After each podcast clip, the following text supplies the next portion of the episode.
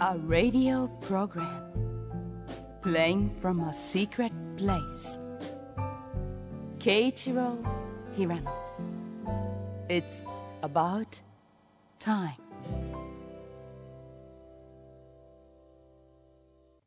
ご機嫌いかがですか？平野啓一郎です。トムセン陽子です。さて、やっとゴールデンウィークが一段落ついたといったところなんですけどもね。はい。長いお休み取れた人はまた月曜日から仕事かバックトゥリアルライフね感じだと思うんですけども、はい、ゴールデンウィーク平野さんはどのようにお過ごしだったんですか？僕は今新聞連載やってるんで、やっぱりあんまり休めませんよね。もう日頃と変わりなし。そうですね、私も同じく仕事ですか、はい、むしろ普段よりも仕事の量は増えたんじゃないかっていうぐらいね、イベントの仕事だったりとかもありまして。ああ、そっか。イベントはね、皆さんが働かれている時に休んで、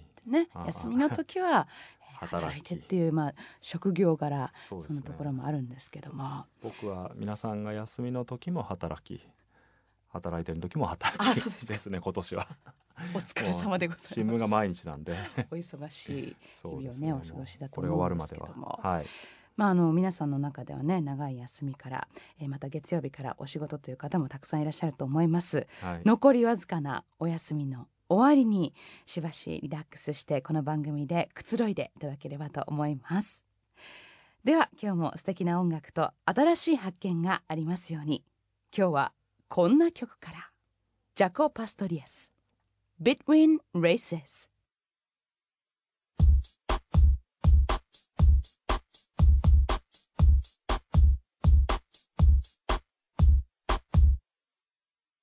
隙間から聞こえてくるラジオ、平野啓一郎のそろそろいい時間。改めまして平野啓一郎です。トムセン陽子です。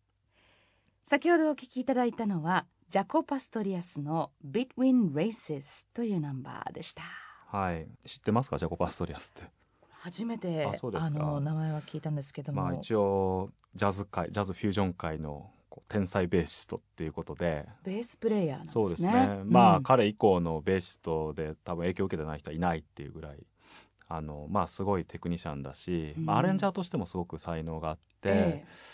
指が動く人とかっていうのはその後もたくさん出てきましたけど、なかなかこれだけ速い動きの中でこのグルーブを出していけるっていう人はいなくて、僕もすごく好きなベーシストで、彼のアルバムをよく集めてて、彼は最初楽器店のリペアマンかなんかやってたんですよね。で伝説ではそのままいきなりデビューしてものすごいベーシストだっていうんでみんなが腰抜かしたっていうようなことになったんですけど、ちょっと前にアーリーヤーズレコーディングスっていう初期作デビュー以前の、初期に実は音楽活動結構やってたんだっていう時期のアルバムが出て、今日聴いてもらったのはその中の一つなんですけど、それを聞くともう実はデビュー前からすごい活動をしていて、今までの楽器店で修理してた人っていうのはちょっとやっぱ伝説っていうか、最初からすごい人だったんだなっていうのが分かって、でジャコは結構地面編とかと同じでオフィシャルアルバムがそんなにたくさんないので、ブートレックがすっごいたくさん出たんですよね。晩年は結構薬で結構ヘロヘロになってたんで、もうクソみたいなブートレックもいっぱいあるんですよね。僕もだいぶ買いましたけど、だけどこの初期のやつはやっぱりまだ元気な頃だったから、すごくいい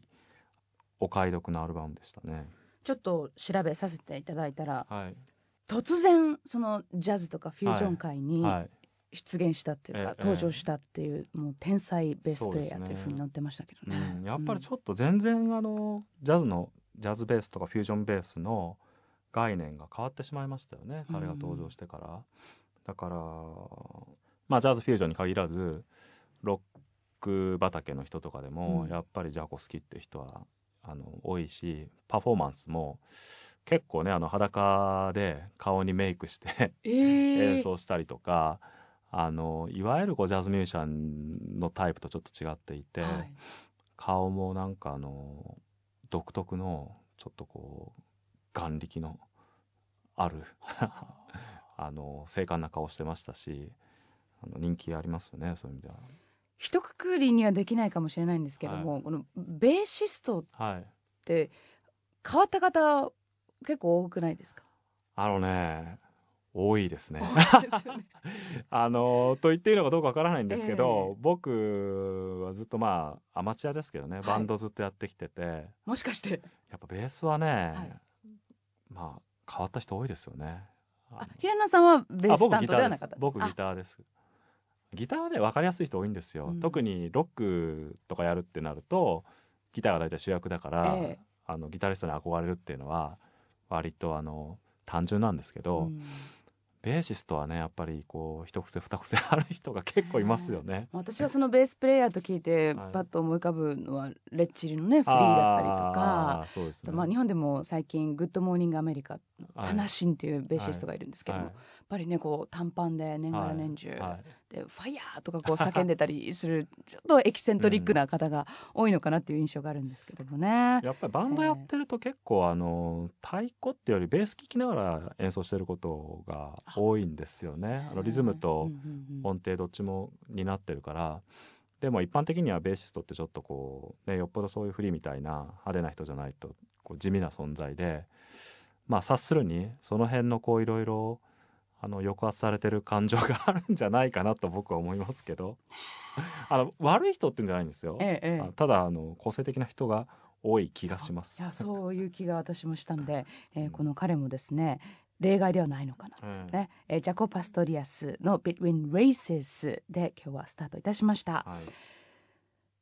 さて、先ほどですね、5月ゴールデンウィークもうすぐ明けますねというお話ししたんですけども、このゴールデンウィーク明けというと必ずと言っていいほど5月病という話が出てくるんですが、どうですか平野さん、5月病というのはかかったことありますか？いや、5月病っていうのはないですね。5月病って俗称というか正式な病名じゃないんで、適応障害とか気分障害とかうつ病とかいろいろなことをこうまとめて言ってるようですけど、僕自身勤め人じゃないし、例えば就職した時にその最初の5月に5月病になるとかよく聞きますけど、そういう機会がなかったんで。大学入ってからも大学が結構ぽやんとした学校だったからあんまりそういうプレッシャーも感じなかったんで5月病になる暇がありませんでしたけどね。ちょっと5月病からは外れてしまうかもしれないんですが、厚生労働省は今年12月から改正労働安全衛生法に基づくストレスチェック制度の実施を義務付けにするということなんです、最近まるまるハラスメントみたいなものもね、多いですからね。僕文人っていう概念をねについての話をよくするんですよね、人間がこういろんな場所ごとにいろんな自分を持ってるってんで、やっぱりこう適応障害みたいなのってこう僕の解釈では、例えば5月病みたいなものは、家にいる時の自分の生き心地っていうんですかね、はいいんだけど、また会社での自分を生きるとかね、学校での自分を明日から生きなきゃいけないと思った時にやっぱそこにちょっとこう抵抗感があるっていうんですかね、その別の自分を想像した時にこう足がすくんでしまうっていうような状態かなっていう気がするんですけどね。ストレスですね、その目に見えないじゃないですか、今ストレス溜まってんなっていう、その感覚ってお分かりになりますか？でもこう人に対する接し方とかでちょっとこう普段よりもイライラしやすいとか、そういうのはストレスかなとか思いますよね。人に対する接し方で判断するっていうね、なるほどね。トン先生は何かありますか？私ストレスって何って思うんですよもちろん素晴らしいですね。その疲れてる時もあるし、イライラすることもあるんですよ、だけどすごいストレス今かかってるみたいな、その感覚がね未だによく分かってないんですよね。でもね、僕も、少ない方だと思います。自分でやっぱり人と喋ってても思うんですけど、ストレスって対人関係が多いじゃないですか、嫌な上司がいるとかね、いじめられてるとかプレッシャーのかかる仕事してるとかで、僕もトモセンさんもフリーランスでやってるからそっか、ずーっと同じ人と毎日接するとかっていうのがあんまりないから、結構それは大きいんじゃないかなって気がしますよね。うん、まあ、でも逆に、うん、毎回ね、うん、新しい方とお会いするっていうのも、ある意味、ストレスになってるのかもしれませんけども、でもなんかその、まあ、感じではないですけどね。そのどのレベルでその新しい人と接しなきゃいけないかっていうのがあるでしょ。だから一回一回ものすごくディープに新しい人と接するってなると大変ですけど、やっぱり原稿を一回依頼受けてその原稿を渡して終わりみたいな感じだと、やっぱりあるこうなんていうんですかね、こう一般的なレベルでの付き合いで済んじゃうから、そんなにこう細かに文人化してないっていうか、ところはありますよね。うん、まあ、このままストレスは感じないままいきたいなと思いますけども、まあまあ、そうですね、はい、ではここで、一曲お送りしましょうかね、平野さん。はい、ケンドリック・ラマーです。 These Walls。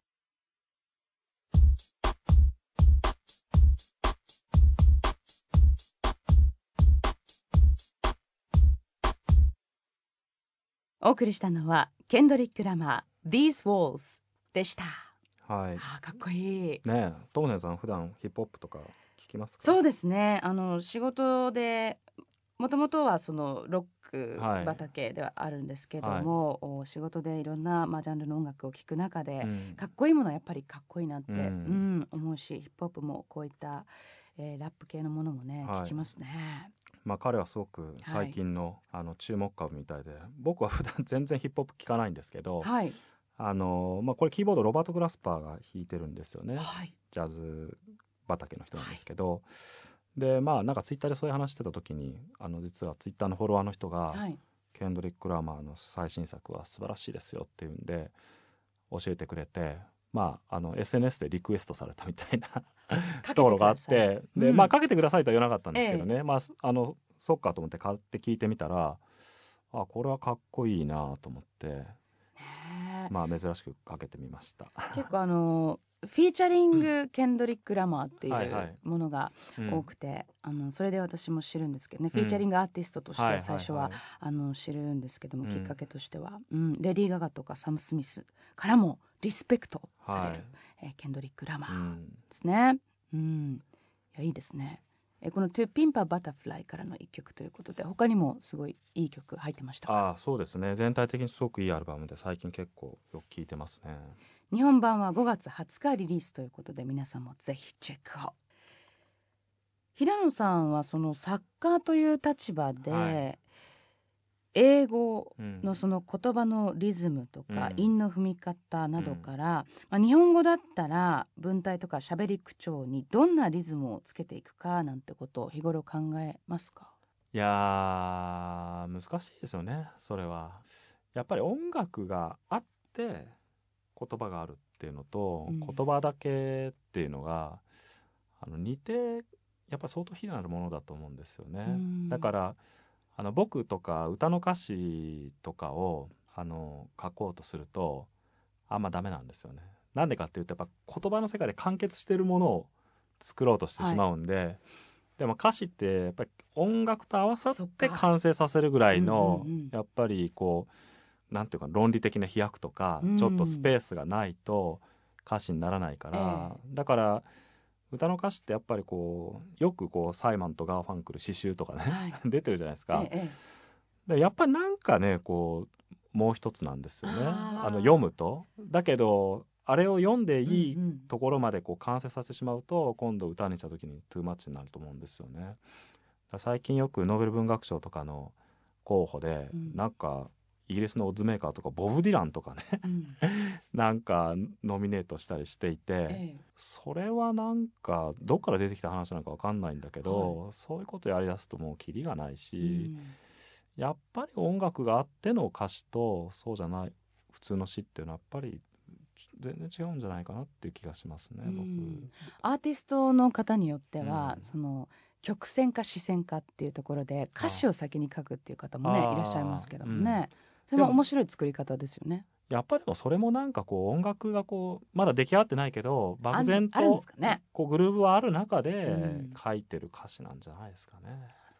多分。もう実際に平野さんがその執筆される時のリズムっていうのは意識されますか？うん、それはやっぱしますね。なんかやっぱりこう文体っていうのが小説はなんていうんですかね、音楽でいうとサウンドみたいなもんなんで、うん、そこでやっぱりリズムとかテンポとかっていうのは結構重要ですよね。だからそれがこううまくつかめてくると筆がどんどん進んでいきますけど、うん、最初はこう書き出しの時はねやっぱりどれぐらいどういうテンポにするのかとかそういうのをちょっと試行錯誤しながら結構書き直したりしますよね。速度っていうのもあるんですか？ ありますね。速度もだからミステリーとかそういうのはこうなるだけ早く進んでいかないといけないでしょ、はい、だけど、いわゆる文学っていうのは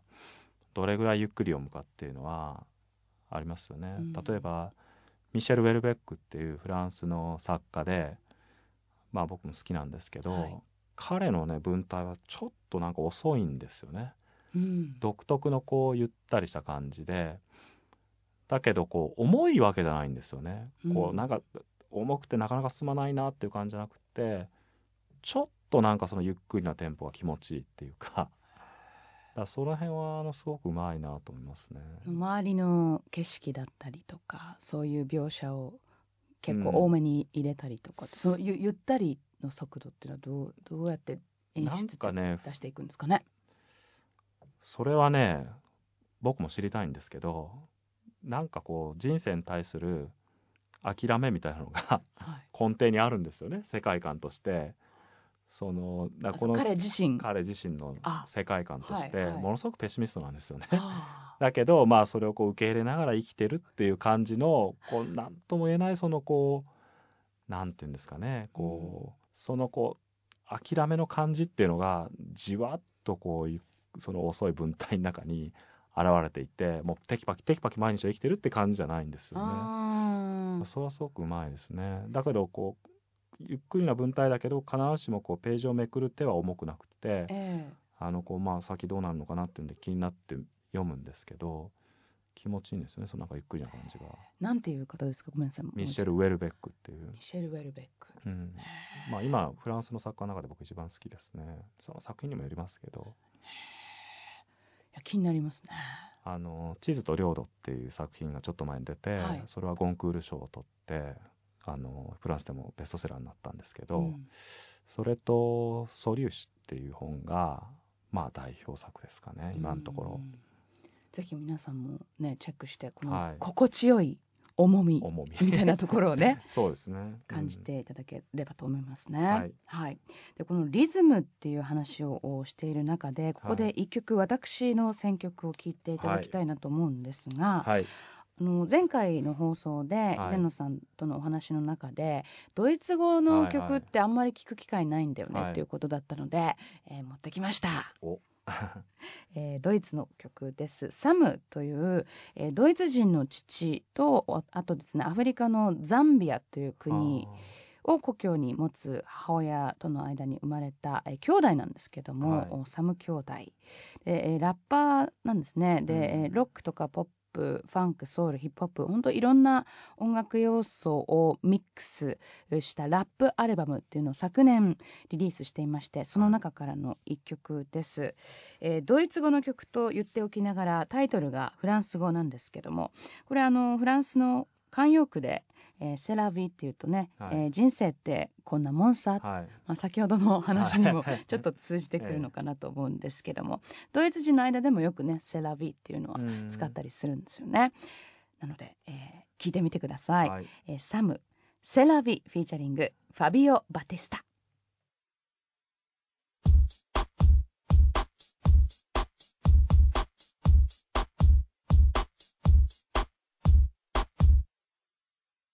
隙間から聞こえてくるラジオ平野啓一郎のそろそろいい時間。サムセラビーお送りしましたけどもドイツ語ラップ平野さん、はい、いかがでしたか？いやでもドイツ語ですけどノリ的にはやっぱりラップのノリだから、うん、なんかそんなにドイツ語ってことをこう強く意識しないで、うん聞いちゃいますよね、うん、今かなりドイツでは人気のラッパーなんですけどもね。ドイツのラッパーっていうのはやっぱりその移民とか混血の人とかが多いんですか？多いと思います、うん、実際にそういったなんだろう、この曲はもい。歌詞を聞いてみるとうそうなんん。ですけどうん。も、先ほども言った通りで、ドイツ人の父と、あとアフリカの、ね、ザンビアはいはい。のお母さんを持はつっい。ていううことん。で、その国際色豊かな環境で育っているんですけども、うもちろん。んそこには差別があはっいたはいりとはい。か、いろんなことを悪いことうを、ん。言われたりしうて、ん。すごく落ち込んだ日々を過ごすんですけどうも、ん。辛い心境っていうのをうね歌っん。てるんだけど、なんだけど人生うどうにん。かなるんだよという歌なんですよ。そのまあ、セそれラ・がビ人ーっ生ていだうよっていね。うね。なので、そういう自分の生き様だったりうとかん。ね、何を感じてるかっていう、ちょっと溜まってる感情っていうのを爆発させる音楽がね、まあ、うそのラッん。プだったりヒップホップだと思ううのん。で、根血のラッパーっていうのはドイツに多いですね。なんかドイツの演説文化みたいなのもあるじゃないですはか。い、そういうとこから直接なんていうのかな、発展したラップみたいなのってあるんですかね。こう演いう 説から、 演説みたいな、はい、まあ、日本になかなか技術ってないじゃないですか。ヨーロッパって弁論術のものすごく長いあ文化があるでしはょ。い、でまあ、演説とか聞いてみんなうまいなと思うんですけうんうんうど、ん、そういうのから発展してったラップってないんですか面ね。 白いですね。ヒップホップ系じゃな発く想がて。さすがですけどいやいやも、いやいや、うまあ、そん。の日本のよくね、最近うおん。経がうラッんプうになっんたうりっん。ていうね、ああ、ちょっとそういうのと似た感じですかだからね。政治家の演説とかでも、まあ、内容はともかく、やっぱり外国の政治家の演説聞いてて洗練されてるなと思うことあるんですようね。それん、はまあ良くも悪くもかもしれないですけど、それはやっぱなんか文化的な背景があるなと思っていうん、うて、ん日本の選挙運動っていうとね、もう車で走りながら車の上に立ってがなに立てるみたいなんじはゃないい、ですか。ああいうのとちょっと違うものがあるなと思っていうんて、うんうん、なんかそれがそのままラップになってるのってあんのかなみたいな。ありがとうございます。またちょっと宿題がそうですね。ね、まあでちょっきまとした。思いつ調きべの ときます。調べとき興味まだっす。たんですけど、はい、ということで、私の選曲「サム・セラビ」お送りいたしよまかしったです、すた。ごい。ありがとうございます。では、代わってお送りしましょう。先ほどキーボードで、参加したっていうね、ナンバーをお送りしたんですけども、はい。ロバート・グラスパーです。Smells like Teen Spirit。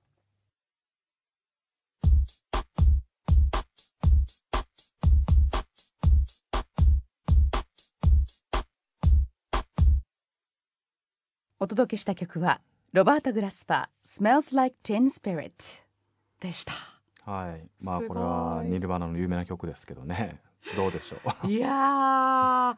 まずこのボコーダーです はいかはい。ねえ、で歌われている「Smells Like Teen Spirit」、オリジナルで表現されている、その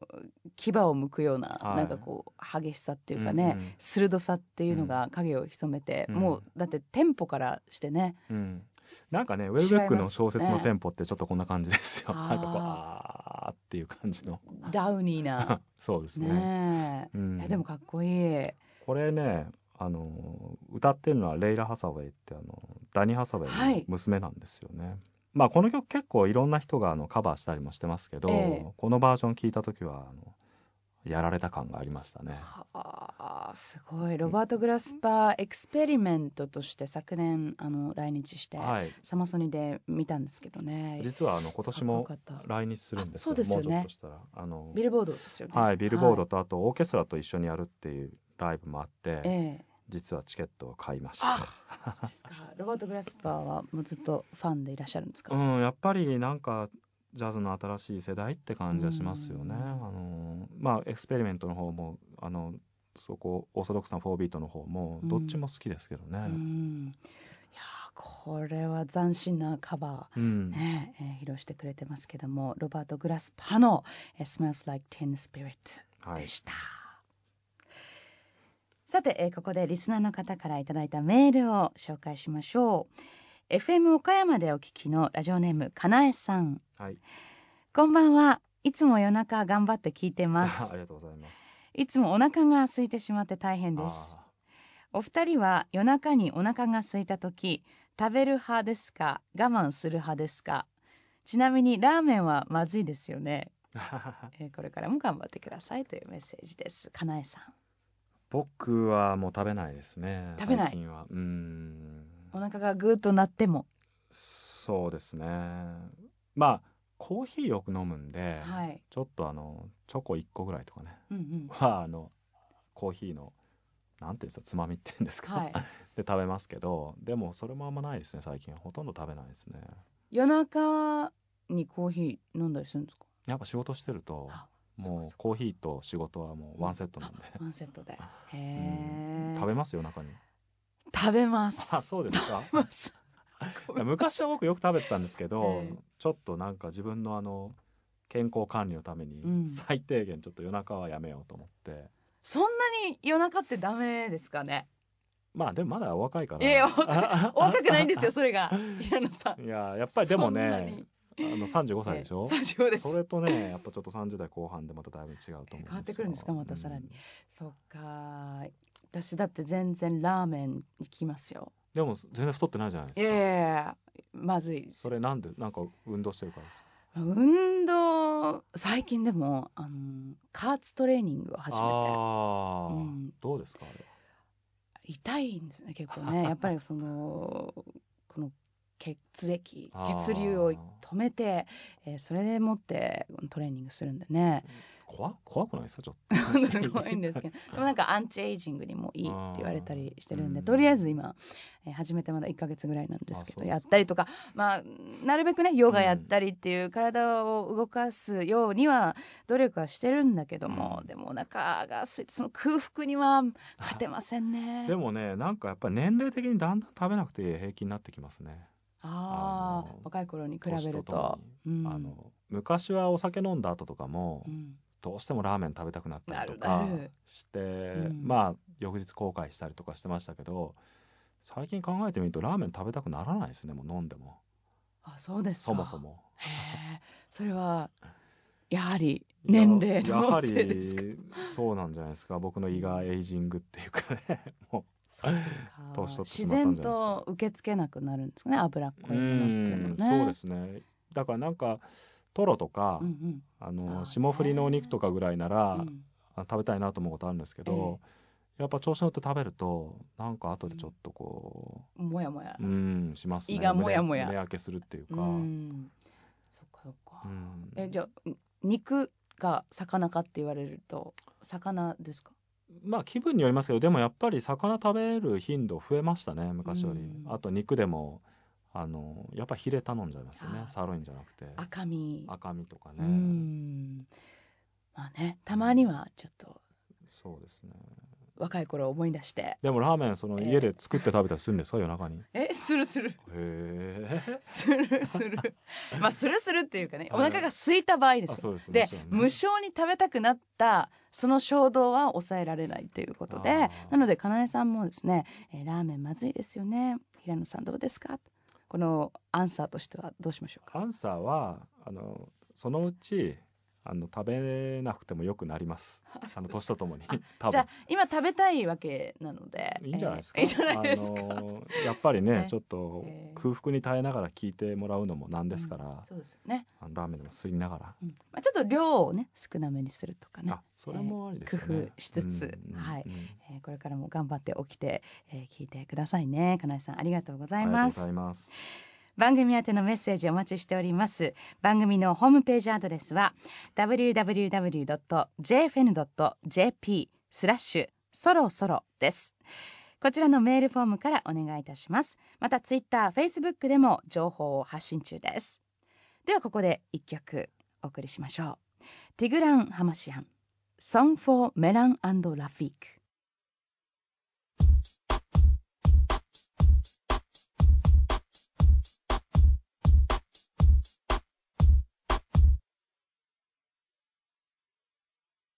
マチネの終わりに牧野は三谷と陽子のグラスに赤ワインを注ぎ、自分にも足して少し間を置いてから三谷に言った。陽子さんは記憶のことを言ってるんじゃないかな。二人の眼差しが牧野に集まった。おばあさまがその石で亡くなってしまったんだから、子供の頃の石の記憶だってもうそのままじゃないでしょ。どうしても頭の中で同じ一つの石になってしまう。そうすると思い出すとつらいよ、やっぱり。陽子は先ほどとは違った静かな声でそう語る牧野をじっと見つめていた。そして、理解されたことの喜びに瞳を輝かせた。三谷にはしかし、その説明がさらなる混乱の種となった。でも、子供の頃の思い出は思い出で、また別じゃないんですか？その時は、ただの石だったんだし、未来がわからなくて遊んでて当然じゃないですか。そうだよ、その時は。でも、そういう不幸があってから思い返すと、複雑な気持ちになるでしょうと牧野は言った。え？わからない。え、陽子さん、そういう話だったんですか？今自分でもわかりました。牧野さんのお話を聞いていて、もやもやがすっきりしました。牧野は陽子を少しだけ見て目を伏せた。三谷は納得しなかった。でも、だから何なんですか？ごめんなさい。私、全然理解できないんですけど、その感覚が。何でもないんです。だから、ごめんなさい、変な話になってしまって。陽子は三谷が酔っているのにようやく気がついて、そのまま場を収めようとした。しかし、牧野は会話を続けたがった。いや、変じゃないです、全然。音楽ってそういうものですよ。最初に提示された主題の行方を最後まで見届けたとき、振り返ってそこにどんな風景が広がっているのか。ベートーベンの日記に、夕べにすべてを見届けることっていう謎めいた一文があるんです。ドイツ語の原文は何だったかな。陽子さんに聞けばどういう意味か教えてもらえるんだろうけど。あれはそういうことなんじゃないかと思うんです。展開を通じて、そうか、あの主題にはこんなポテンシャルがあったのかと気がつく。そうすると、もうそのテーマは最初と同じようには聞こえない。花の姿を知らないまま眺めたつぼみは、知ってからは振り返った記憶の中でもう同じつぼみじゃない。音楽は未来に向かって一直線に前進するだけじゃなくて、絶えずこんな風に過去に向かっても広がっていく。そういうことが理解できなければ、フーガなんて形式の面白さはさっぱりわからないですから。牧野はそう言うと、一旦考える間を取ってから言った。人は変えられるのは未来だけだと思い込んでる。だけど、実際は未来は常に過去を変えてるんです。変えられるとも言えるし、変わってしまうとも言える。過去はそれくらい繊細で感じやすいものじゃないですか。陽子は長い髪を首のあたりで押さえながら、何度もうなずいて話を聞いていた。今のこの瞬間も例外じゃないのね。未来から振り返れば、それくらい繊細で感じやすいもの。生きていく上で、どうなのかしらね、でもその考えは。少し怖い気もする。楽しい夜だから。いつまでもこのままであればいいのに。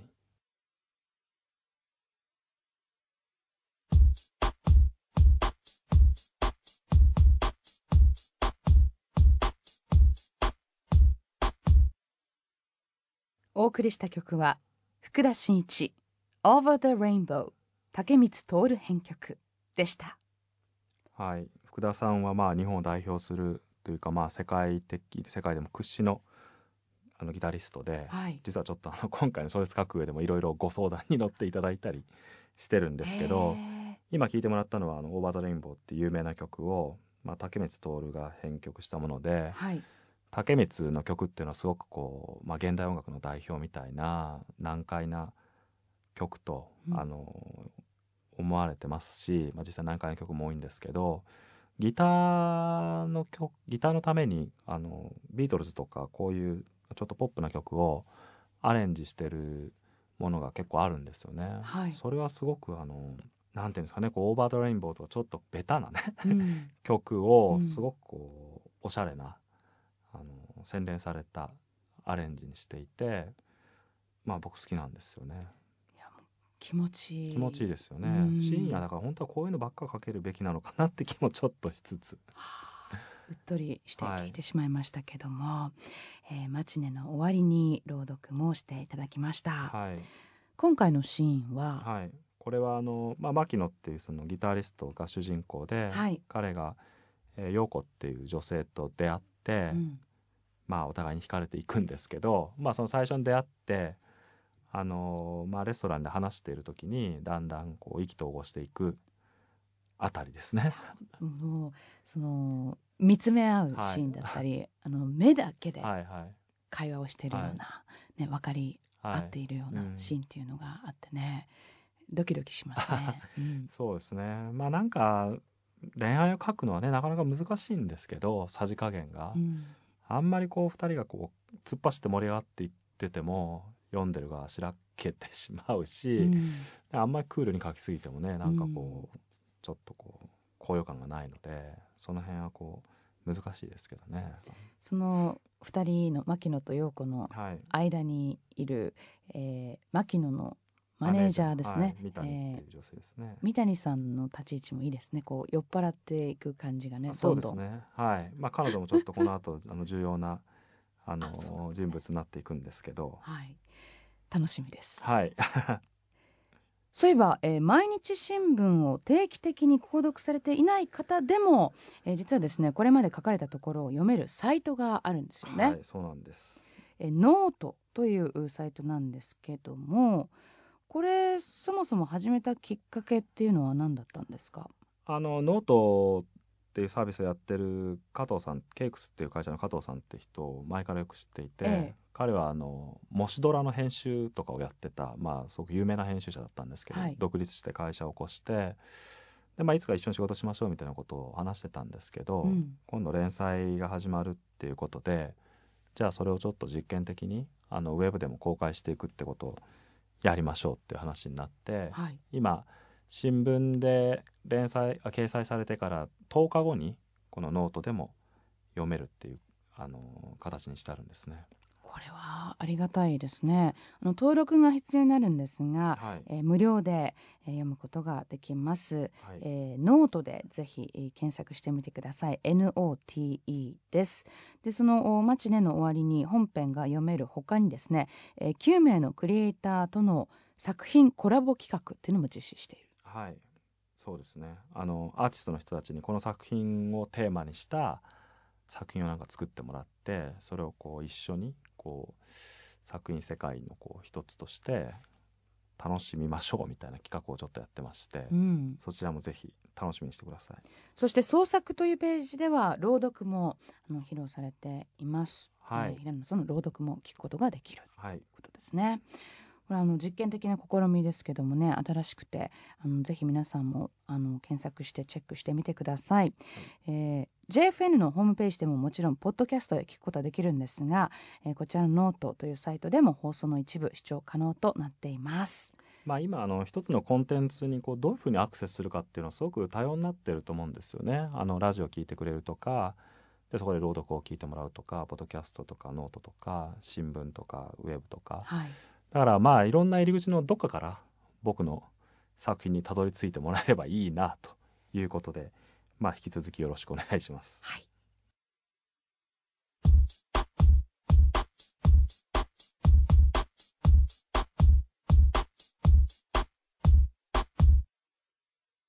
隙間から聞こえてくるラジオ平野啓一郎のそろそろいい時間いかがでしたか？この時期から梅雨入りまでね本当に緑が映えるいい季節だと思うんですけども、はい、次回までの平野さんのご予定いかがでしょうか？当面は引き続き小説を書きつつ、はい、別府でアルゲリッチ音楽祭という、まあ、マルタ・アルゲリッチっていう世界的なピアニストのフェスティバルがあるんですけど、はい、そこでちょっとに行って音楽を聴きつつ、はい、僕も少し講演をすることになってまして大分にいる方にはその時にお目にかかれるかもしれませんね。どういった講演内容なんですか？子供とかを連れたお母さんとかそういう人たち向けの話なんで、まあ、自分がどういうふうにこう育ってきてなんていうんですかねこう物を作ったりする人間になってきたかっていうようなことをちょっとエピソードなんかを交えつつお話ししようかなと